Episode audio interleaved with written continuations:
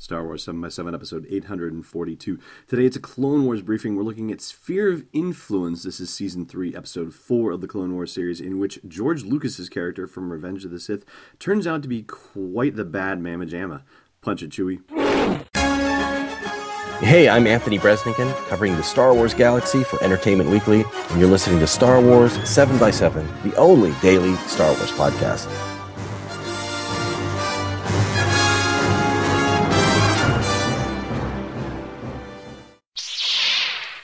Rebel Rouser. Welcome to Star Wars 7 by 7 I'm your host, Allen Voivod. And Sphere of Influence is another example of how the Trade Federation just doesn't seem to get that blockades aren't going to work for them, at least not in this particular era of galactic history.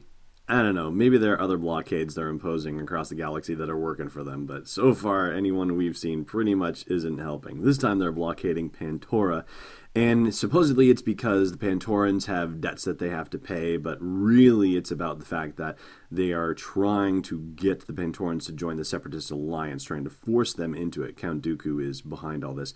And one of the things that popped up from an earlier episode that I didn't mention, but is worth mentioning here because it comes up again, is that Nute Gunray of the Trade Federation is being portrayed as an extremist within the Trade Federation whose views do not represent the Trade Federation. He's being depicted as going rogue. Or at least that's what all the Trade Federation people are saying, when of course secretly they're in on it. So I thought that was a really interesting twist to say, no, Nute Gunray is an extremist. He doesn't represent the views of the Trade Federation. Like, does anybody even believe that at this point? I mean, yeah, I know. We all know what the story is, and so maybe it's harder for us to believe it. But uh, sometimes you look at all these characters and you go, come on, figure this out, folks, figure it out. Anyway, if you don't recall that Lucas was in Revenge of the Sith, then I will give you the quick refresher. He's in a comparatively blink and you'll miss it scene where you can see him walking up the steps to the opera house where Anakin meets with Palpatine. Of course, you can't really quite tell it's him because he's in full Pantoran makeup and garb, so he's well disguised. But if you check out the episode, and then you know the character on the Clone Wars looks very similar to the character that you see in Revenge of the Sith, so you'll be able to pick him out of the crowd pretty easily if you haven't looked for him before and his daughters get kidnapped by the separatists in an effort to you know push this whole trade federation get pantorans to join the separatist idea forward and the Lieutenant Tan Divo, who showed up in Senate Murders last year, who sort of reminded me a bit of Edward G. Robinson, basically, and is voiced by the guy who does SpongeBob SquarePants, he shows up again, and unfortunately, he is just about as helpful as he was last time, which is to say, not very much because they entirely missed the fact that one of the daughters slugged one of the bounty hunter kidnappers on the head with a little religious totem, and somehow they're able to tap into a criminal database. Papanoida is, and his son Ion, who's with him, who's also voiced by Seth Green, of all people anyway, they're able to tap into some database of known criminals, interestingly enough, and they find out it's Greedo. Greedo is the one who kidnapped the daughters. Wow. Now, that is kind of interesting because you get to see Greedo in action in the episode, and he is every bit the loser that he is in the original Star Wars movie. He talks a big talk, especially when he thinks he's got the drop on his victims.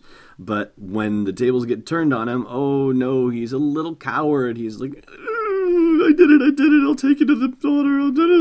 You know, it's not good. Not good, Greedo. Sorry. It's no wonder Han Solo cooked his bacon, quite honestly. Anyway, this takedown of Greedo happens in Jabba's palace, of all places, because, of course, that's where Papanoida and his son go to look for Greedo. Makes sense, right? And they end up having to have an audience with Jabba about what's going on, because, you know, if Jabba had something to do with it, then, you know, oh boy, all heck's going to break loose. But if Jabba didn't, then Jabba can apparently mitigate the situation because somehow Papanoida has a relationship with Jabba. Like they're actually friends somehow. That was rather a surprise, and you know you don't really expect somebody whose character was played by George Lucas certainly to be on that side of the scoundrels, or at least you know willing to call them friends. And Jabba, for his part, seems a little bit more distracted by the situation because he's playing with Stinky. Do you remember Stinky from the Clone Wars movie? Yeah, Stinky hasn't done much growing in the past couple of years somehow. He's still a little Huttlet. But apparently, Jabba has paternal instincts that Papanoida can play to, and ultimately, Greedo has to take Papanoida and his son to the place where the daughter is being held, and that turns out to be a certain infamous cantina, or at least it sure looks like that, although Wikipedia seems to be confused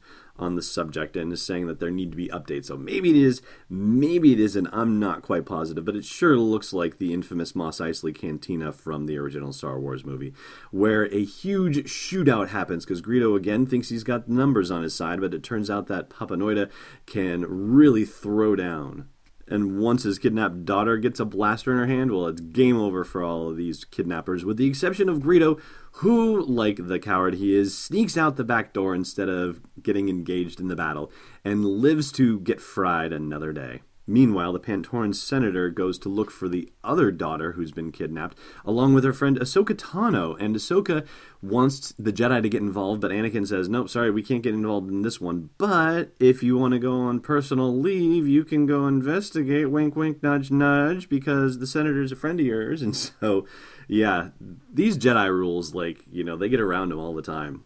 So Ahsoka and Senator Chuchi go to the Trade Federation, land on one of the blockade ships, supposedly to negotiate the end of the blockade, but really to sneak around and find the other sister, which they do. And they, of course, get caught in the process, and Ahsoka has to slay a bunch of battle droids. But when the Trade Federation gets the drop on them with Trade Federation Neimoidian guards, that is when everything stops, and they say, Ha, you've been caught. And it's not like they weren't going to kill him with the battle droids, so why didn't they decide to just kill him with the Neimoidian guards? I mean, if Ahsoka hadn't been on her game, the battle droids would have killed him.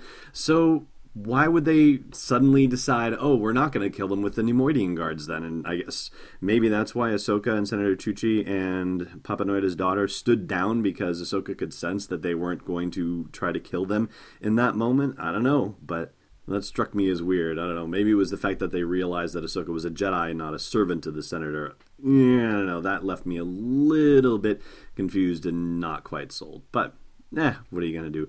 Narrative drive kind of pushes it through, I guess. And that's how another Trade Federation blockade comes to a sad end for the Trade Federation. Sorry, guys, just not working for you. And that is going to do it for Sphere of Influence and this Clone Wars briefing. I do, however, have a trivia question for you on the other side of the break, so stay tuned. Hey, Rebel Rouser. You're listening to this podcast. Maybe you'd like to listen to a Star Wars story too. Luckily, we've got just the thing for you. We've partnered with Audible to give you a free download and a free 30-day trial of their awesome service. All you got to do is go to audibletrial.com slash SW7X7 to sign up and get your free download. They've got dozens of Star Wars titles, anything you want to do to explore that galaxy far, far away. One more time for you, audibletrial.com slash SW7X7. Welcome back. I've got a trivia question for you, and I've got Jenna or so to cheer you on. May the force be with us. Aw, that was nice of her, wasn't it? Last time, back on Friday actually, I asked you what other item besides a compressor did Unkar Plutt have installed on the Falcon that made starting it difficult, and that is a fuel pump. Today's question Han uses a line from the original Star Wars when he's calling back to Chewie while they're trying to escape the Eravana on the Millennium Falcon. What line of dialogue is lifted directly from the original Star Wars that Han uses? Thanks for listening to another episode of Star Wars 7x7. And hey, before you take a blind shot at a Sarlacc tentacle, check out SW7x7.com for show notes, links, photos, videos, and more. And if you want to join the inner circle of fans, become a patron of the show at patreon.com slash SW7x7. It's not a little higher, it's Destiny Unleashed. This podcast is not endorsed or sponsored yet by Lucasfilm Limited, Disney, or 20th Century Fox and is intended for entertainment and information purposes only. Star Wars, the Star Wars logo, all names and pictures of Star Wars characters, vehicles, and any other Star Wars related items are registered trademarks and or copyrights of Lucasfilm Limited or their respective trademark and copyright holders. May the force be with them. All original content is copyright 2016 Star Wars 7 by 7. We hope you love it.